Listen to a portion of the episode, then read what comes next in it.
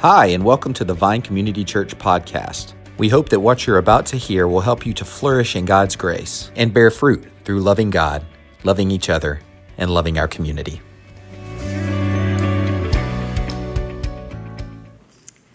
Good morning. I'm Amy Roundtree. My husband Art and I and our sons are members here at the Vine. And we're going to be reading from Acts 7, if y'all would get your Bibles out.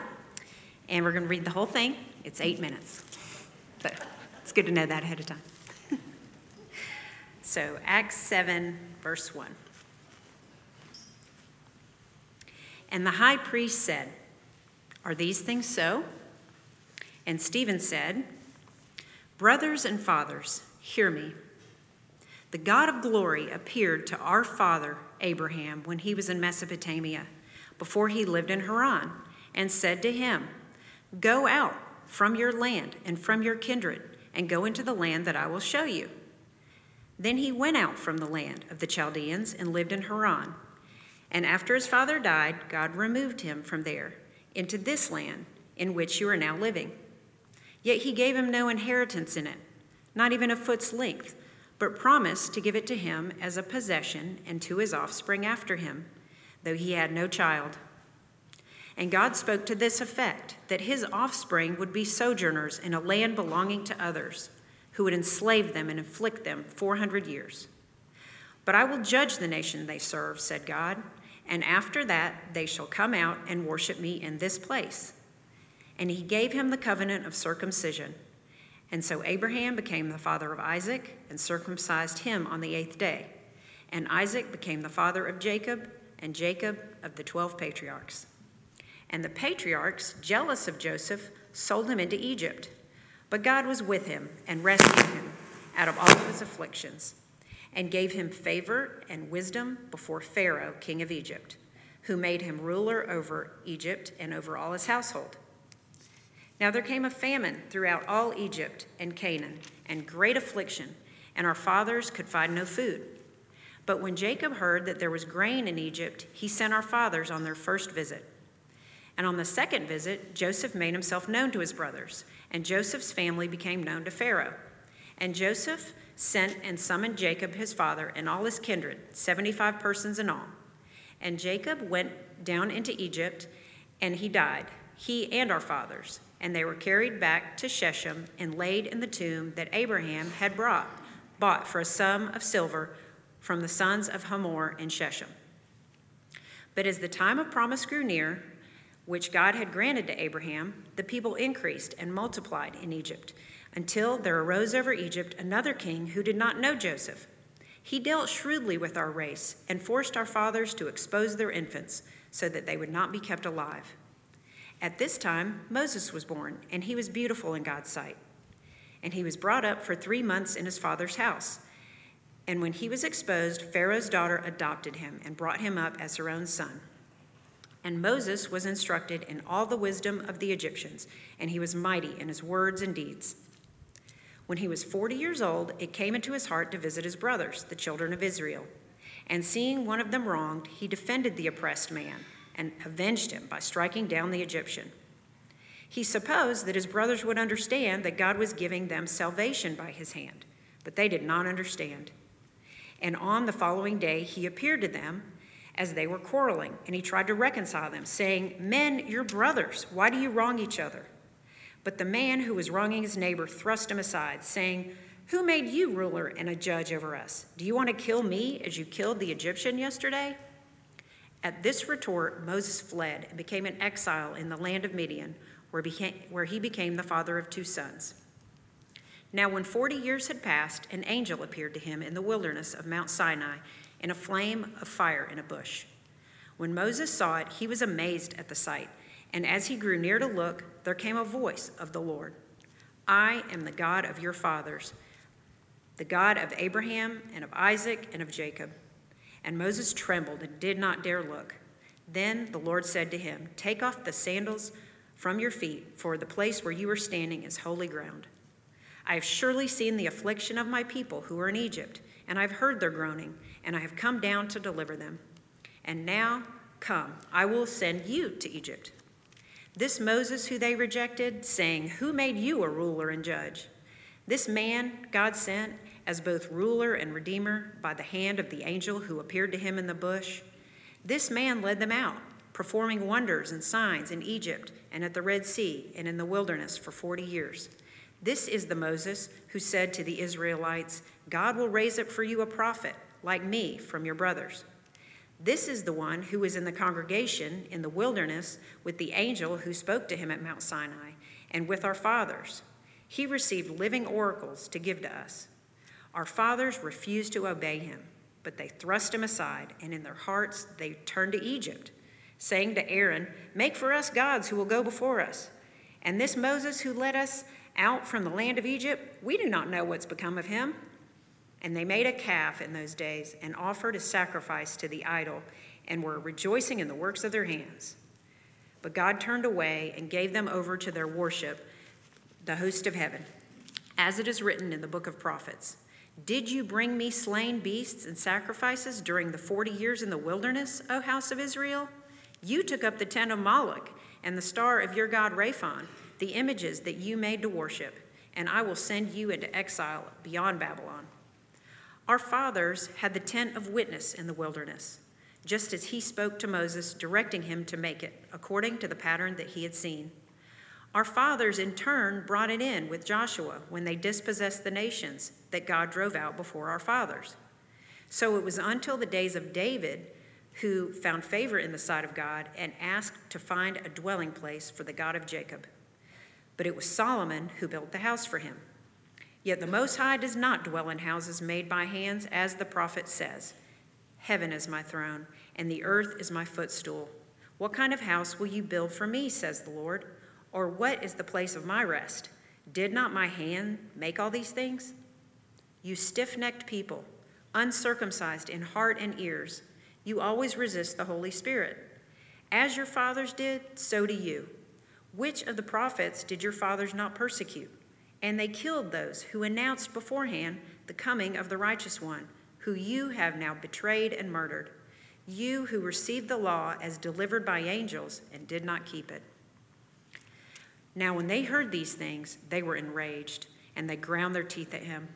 But he, full of the Holy Spirit, gazed into heaven and saw the glory of God, and Jesus standing at the right hand of God. And he said, Behold, I see the heavens opened, and the Son of Man standing at the right hand of God. But they cried out with a loud voice and stopped their ears and rushed together at him. They cast him out of the city and stoned him. And the witnesses laid down their garments at the feet of a young, young man named Saul. And as they were stoning Stephen, he called out, Lord Jesus, receive my spirit. And falling to his knees, he cried out with a loud voice, Lord, do not hold this sin against them. And when he had said this, he fell asleep.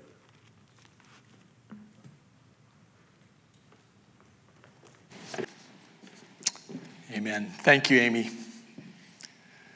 So, as we look at this context of this passage back in Acts 6, we saw last week that the Jewish ruling party, which was called the Sanhedrin, had brought Stephen into their midst. And there he, as one of the first deacons, is charged really with blasphemy.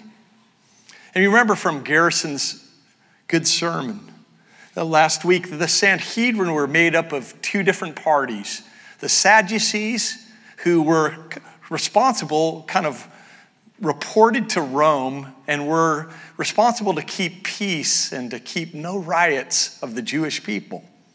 And then the Pharisees, who were kind of the, as Garrison said, the populist party. And they were there to teach them the law and to kind of be for the Jewish people on their side. And here in their midst, these two groups called the Sanhedrin are angry and raging and charging Stephen with blasphemy. Well, we saw uh, in Acts 6 3 that Stephen was a man full of faith and the Holy Spirit and that he was preaching God's word. And he was doing great signs in Acts 6, verse 8. And again, these religious people were just incensed by this. But Stephen gave this rather long account, this history, verses 1 through 50 of chapter 7, to recount how from Abraham, who was the father of the Jews, all the way through their history, they all pointed to the coming Messiah, Jesus. And so, uh, boldly and calmly, Stephen charges these Sanhedrin with killing the Messiah, Jesus. Imagine saying this to people that you know, hey, they could take my life. Verse 51. He says, You stiff necked people, uncircumcised in hearts and ears, you always resist the Holy Spirit as your fathers did. So do you. Which of the prophets did your father not persecute? And they killed those who announced beforehand the coming of the righteous one, whom you have now betrayed and murdered. You who received the law as delivered by angels and did not keep it. Hey, Stephen really didn't have a problem with people pleasing, right? You know, today uh, we're going to be seeing how the Sanhedrin and their response to Stephen's spirit led sermon, and we're going to be looking especially at verses 54 through 60, where Stephen again boldly proclaims that all the Old Testament is proclaiming that Jesus is the fulfillment and the rescuer of his people. And for that, verse 58, we see they stoned him to death. So, Stephen, knowing that this, this message was extremely unpopular, and he knew his audience had the power to actually both beat him and kill him, but he continued to the very end of his life to boldly proclaim Jesus and him alone. How does that happen? How is he not afraid of these these circumstances and consequences that he's, he may face. Here in this passage, we're going to see this that, that, like Stephen, we are to look to Jesus in suffering and in death. So, so let's dig back into our passage. And we see that back in Acts, Acts 2, Peter preaches this message, right? And 3,000 people receive Jesus. But here in Acts 7, Stephen preaches a similar sermon, and, and he's stoned to death for it by the Jewish leaders. But the question here of this passage I want to ask, beginning, is this is are you looking to Jesus in your heart? You know, uh, religion is controlled by the flesh. And we see this in verse 54 it tells us that the Sanhedrin were enraged and they literally ground their teeth at him. Now, to grind your teeth, this, this was like what a pack of wolves would do before they're ready to snick snackety eat their prey. And it was more than, hey, I'm just a little upset with you. They detested Jesus and his good news. Why? Because they were not looking to Jesus and his work, and they were relying on their own work, and they fit Scripture into their own religious system. For example, they didn't fully impact, realize the, how, how bad their sin really was. You know, sin impacts every person. We know that from Scripture. And the Old Testament, as well as the New, teaches that we're not just wounded by our sin. We are all spiritually dead due to our sins. And they were unwilling to see what the Bible taught about the Old, the Old Testament clearly and especially in like in Psalm 53 verse 3 that says there is none who does good not even one these religious leaders they thought they were made acceptable to God by their good works. Or, or said another way, they built their life around something they could do rather than what, relying on what God had done for them, his free, undeserved work. They failed to see that they could not spiritually pull themselves up by their own bootstraps or their efforts. You know, um, and we're quick to point that out about others, or maybe other religions. But here's the reality We all struggle with this. We may not respond like Stephen did to the Sanhedrin, but it's easy for us to think that my works are required for God to be satisfied with me. For example, how many times have you thought, hey, I've got to do better in my life? I've got to work harder. Or you look at others around you and you say, man, I will never, I will never get to their standard of goodness. They are so good. Look at all they do. Either way, we fall into this mindset of relying on our own works. And we do this in ways like when we raise our children and we keep thinking, how, you know, how special my children are compared to these children. Or we think, hey, my kids, my kids are really bad. Or we hesitate to share the gospel because we don't have just the right words. And so we rationalize and don't share. You see, all of these things at some level are believing that somehow it is my works that satisfy God and not God in His work that satisfies Himself. You see, religion is controlled by the flesh, it's your effort, it's your ability, it's your measuring up. We also see here that Christians are controlled by the Spirit. Stephen, in his heart, looked to Jesus and by faith and welcomed the Holy Spirit's control. Remember, G- Stephen is Jewish and he's just as zealous as the Sanhedrin. And yet his heart was different. He knew his sin and he knew his need for God's work to save him. Acts 7:55 says, "But he, full of the Holy Spirit, you know, to, to be full of the Holy Spirit is not a kind of mark of higher spirituality. It's not a badge you win by your performance or efforts. Being full of the Holy Spirit is God's work to fill you with Himself. When God the Holy Spirit lives in our hearts, the Bible teaches us that He alone is, can give us that peace even in the hardest of circumstances, even in the face of severe pain and even persecution. And, and remember this that being full of the Spirit is not just for super saints. It's for all believers, all followers in Jesus Christ.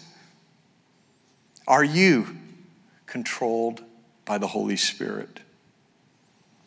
You see, these, these Jewish leaders, they, they protected just strongly the doctrine of God being the one God, which we call monotheism. And they did that rightly so, right? Because all the many of the nations around them believed in many gods. And God said, You are to believe in me as the one God. But they were unwilling to humble themselves and acknowledge their understanding of Scripture that taught that God is God, one God, but yet in three persons. And we see that in verse 55 and 56, an example of the one God in three persons. You see, Stephen knew his need due to his sin, and he looked constantly to Jesus and his, as his Savior. And but remember that he, like the Sanhedrin, he was, as a young Jewish boy, he grew up learning Deuteronomy 6 4, which was called the Shema. And it says this Hear, O Israel, the Lord our God, the Lord is one. Like the Sanhedrin, Stephen believed fully that there was only one God, but unlike the Sanhedrin, he humbly acknowledged that Jesus was the Messiah and therefore he was also God, the second person of the Godhead. He was willing to see Scripture in light of his need for a Savior. Do we? So, so um, Stephen believed, like many of us in this room, and even online, that we believe that there is one God in three persons. But Stephen believed, again, that Jesus was that second person of the Godhood. And he preached that Jesus alone was the judge and defender, and this cost him his life. Verse 55. But he, full of the Holy Spirit, gazed into heaven and saw the glory of God, and Jesus standing at the right hand of God. And he said, Behold, I see the heavens opened and the Son of Man, used often in Daniel, and a term for the Messiah there, standing at the right hand of God. Earlier in the book of Acts, Acts 1 9, we know that Jesus ascended into heaven. And in Hebrews 1 3, it says that Jesus sat down at the right hand of the majesty on high. Remember that, that that sitting position designated that Jesus had finished all the work of salvation. But here, Jesus is at the right hand of God, and yet he is standing. Why? Well, it could be a couple reasons. First of all, he may be standing to honor Stephen as he enters heaven as the first martyr of the church. But also, and likely, he is standing because in Isaiah chapter 3, verse 13, it says, God stands to judge the people. There in Isaiah chapter 3, we get a glimpse of looking forward to the end of history where Jesus, who is God, will stand up from his seated position in heaven and he will come to this world to judge it. And at that time, every person who trusts in him and his work will be saved, and those who do not will be condemned to eternal punishment. You see, are you trusting Jesus as your judge, as your defender? You know, it's so easy to, to become the judge ourselves, isn't it? You know, it's maybe you judge people for the way they dress, or the way they talk, or even their Netflix choices. It's easy for us, you and me, to put ourselves in the place of the judge and not trust Jesus as the judge. But Stephen trusted Jesus alone to be judge and defender. In his heart, he continually looked to Jesus as God and Savior. And he knew, remember who he was speaking to. He knew by teaching this and preaching this that this, this would fall onto dead and defiant ears. You know, late, much later in church history, or in, around World War, War II, there was uh, the German pastor, Dietrich Bonhoeffer, and maybe you've read the excellent biography of Bonhoeffer by Eric Metaxas. And it talks about, uh, about Bonhoeffer and his continually preaching God's word as he is the he is the way, he is the judge, he is the defender, he's the one you need to rely on. And the, the Nazi regime said, tried to quiet him.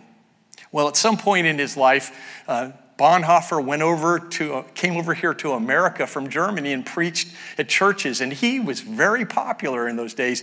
He could have stayed here but at the heat of the Nazi persecution of Christians in the churches, Bonhoeffer made the deliberate decision to go back to Germany to preach the gospel of Jesus, knowing he would probably die for it. And he was arrested. And on April 9th, 1945, he was hung by the neck and was martyred. You know, who does that? Where do you get that courage from? I mean, how can we, how can we in our life, when we face pain or even persecution, how can we hold up? Do we know God is our defender? And are you unafraid to go before Him as your judge? You know, um, it's true that all of us at the end of history, we're going to stand before God. And He's going to ask us a question like this Why should I let you into my heaven? What will your answer be? Is it, hey, I did great stuff? I worked really hard for you, God. Compared to others, I did okay. Or is it, God, you know, woe is me. I've, I'm sinned, but yet your work has saved me. Jesus is my rescuer. You see, God alone is our judge and defender. And, and do we believe that? And do your actions reflect that you are looking to Jesus? You see, religion seeks to silence its opposition. Verses 57 says this But they cried out with a loud voice and stopped their ears and rushed together at him. And then they cast him out of the city and stoned him. And the witnesses laid down their garments at the feet of a young man named Saul. You know, it's likely a crowd is gathered with the Sanhedrin now. And together, they've plugged their ears, and it says that they cried out with a loud voice and rushed him together. Verse 55. You know, why did they, why did they do this. According to the Jewish thinking and the law, there could only be one God, and Jesus was not him. And now they had substantial evidence that Stephen had fallen into blasphemy, verse 56. So they sought to snuff him out. And they picked up stones and illegally, without Rome's permission, they threw Stephen in a ditch and they pelted him with stones unto death. And then they brought his garments to, to Saul. And you remember Saul, a Pharisee, may have been a part of the Sanhedrin of these 70 religious leaders. And we'll see more about Saul next week in chapters 8, 1 through 3. You know, Saul was the greatest persecutor in the church in those days. You may know it, he, he was renamed Paul and became one of the greatest leaders of the church. I mean, isn't that amazing how God works, right? How can this happen? How can God, but God can do this. He can take the chief persecutor of the church and make him into the chief preacher of the church. This is the work of God. He can change people's lives, He can change your life. He will change your life as you trust Him. You see, religion seeks to silence its opposition, but Christians are forgiving and full of peace, even in persecution. Look how different Stephen's response is to these religious leaders in verse 59. And as they were stoning Stephen, he called out, Lord Jesus, receive my spirit. And falling to his knees, he cried out with a loud voice, Lord, do not hold this sin against them. And when he had said this, he fell asleep. Like the Sanhedrin, Stephen cried out in a loud voice, but unlike him, them, his cry was a prayer of forgiveness to his murderers. You know, one of the greatest witnesses we find in all of history is this, this sermon that Stephen shares with us from God's word in chapter 7. But also, equally as powerful is the way he died. Do you see that? He forgives his murderers with words very similar to the last words of Jesus. You remember that on the cross, we saw a few weeks ago that Jesus forgave his murderers and we are all a part of that because of our sin that sent him to his, the cross. And Jesus cried out in Luke 23 34, He said, Father, forgive them, for they know not what they do. And chapter 7 concludes this way. Notice it. And when he had said this, he fell asleep. Now, how could this be? He fell asleep? I mean, do you know what stoning does to a person? It's cruel, it's bloody, it's brutal, it's vicious. And though on the outside, all of those marks had to be true of Stephen and his body, on the inside, Scripture says that God filled him with such of his presence that he was like he was asleep, at peace. And in any and every hard situation that we face in our lives, in the hardest of moments, Philippians 4 7 says, and describes that God can give us a peace that surpasses understanding inside of us. It's if we are resting, as if we have fallen asleep. You see, here with Stephen, there's no raging, there's no alarm, there's no panic, because Stephen looked to Jesus and experienced a peace of his soul and body as a result of God's work alone. How can you forgive?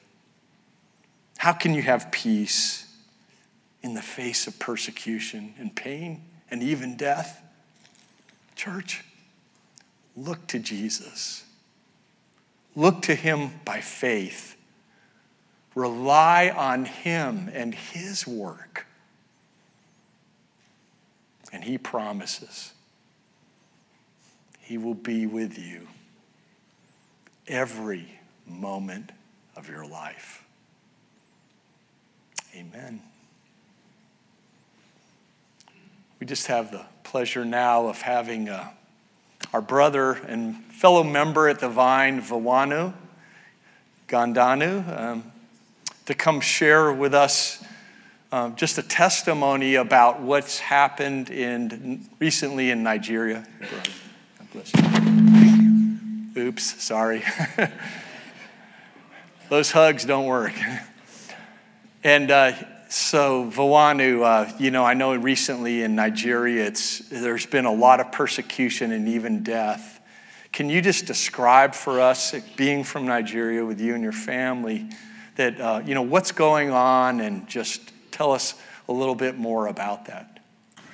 Good morning, church. Um, thanks for allowing me to share this. Um, so, going back in Nigeria, um, we usually get this request coming in from South Sudan, which is um, northern part of Africa, to pray for fellow Christians out there. And we'll take all this prayer request, we'll pray about it, and life continues. And um, then we started getting that same request from Nigerians asking to pray for them for getting attacked.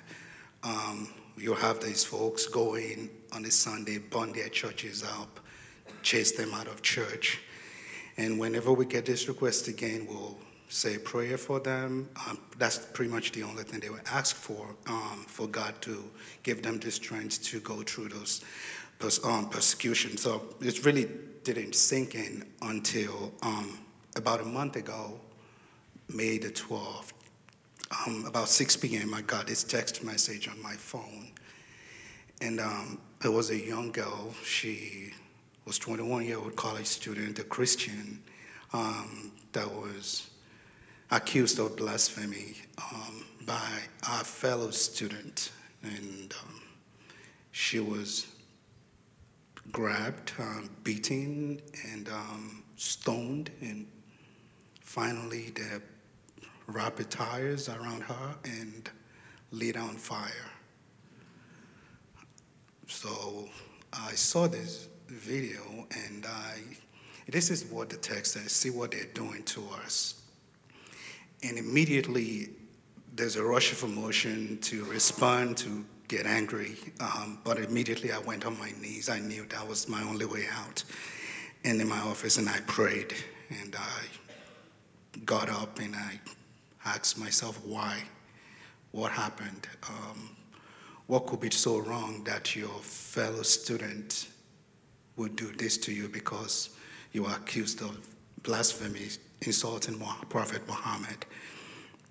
And um, the Spirit of God just started telling me it's not about what they did to her, it's about what the Holy Spirit is trying to do with what happened.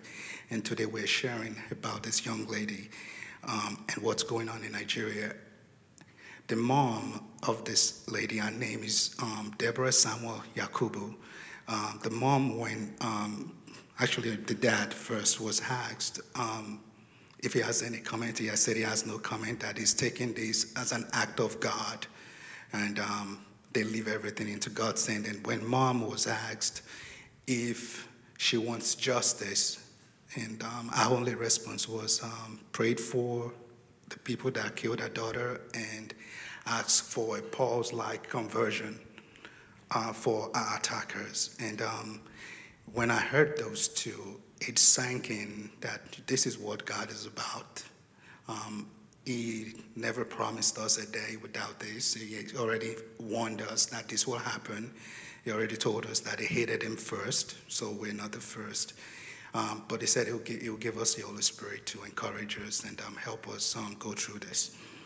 Um, as we're reeling through the death of um, this young lady, um, about three weeks after, a gunman came into her church. The same Sunday we're celebrating Pentecost Sunday, and brutally killed 39 people, men, women, and children. And you're not done with one, you're hearing the next. And between the time that I was told that I was going to, to be sharing, it's like a constant barrage um, of persecutions, of people getting killed um, for just being a Christian up until yesterday. Uh, so that's um, pretty much um, what, what's been going on um, recently. I know it happens everywhere in the world, not just Nigeria, but that's kind of my own personal experience. Vawanu is a part of early prayer. We pray in our office, and it's awesome to pray together with you. And I know out of that, we, we built, built a friendship. And, and uh, you know, I know this was really hard for you to do today, and you really prayed hard what the Lord, that the Lord wanted you to actually do this. Um, so thank you for your courage and humility to come share this testimony with us. And uh, just finally, and how can we pray for Nigerian Christians, Christians around the world who are being persecuted? In a few weeks, it's the you know, Church of the Martyr, the persecuted church. We're going to remember, and, and maybe even your family as you think about that. How can we pray specifically? As I said earlier, we are the ones that are being asked to pray for people that are getting persecuted. So now, we are the one asking for prayers. And, and when we hear this persecution happen across um, the world, um, sometimes discouragement tends to set in. Um, when we are asked to preach the gospel, we are asked to preach it all, not to leave anything out. In the world and the days that we live in, um, you really say something that won't touch somebody in the wrong place. But that shouldn't stop us. So we're asking God to give us the boldness and the encouragement that we need to be able to speak the truth to light. Thank you, brother. Thank you, thank you Vawanu. Let me, let me pray together. Lord, uh, thank you for my brother and his family. And uh, we just praise you for them and their lives and their gospel. And we do pray for the church, especially in Nigeria, that you would help them for Deborah's Parents, Lord, thank you for their God honoring response and their forgiveness and love in the midst of the most painful moment of their lives. Lord, thank you. We pray for those families of the 39 recently who have been killed that you'd give them help and comfort and you would allow them to, yes, not leave any of the, the gospel out, that they would boldly preach your whole word. And we praise you. We look to you in good times and in the hardest moments of our life. And we pray this in your name, Jesus. Amen. God bless you, brother. Thank you, bro. Thanks so much for joining us for this podcast. For more information, you can visit us online at thevinecc.com, download our mobile app, or visit us on Facebook or Instagram at thevinecc. Have a great week.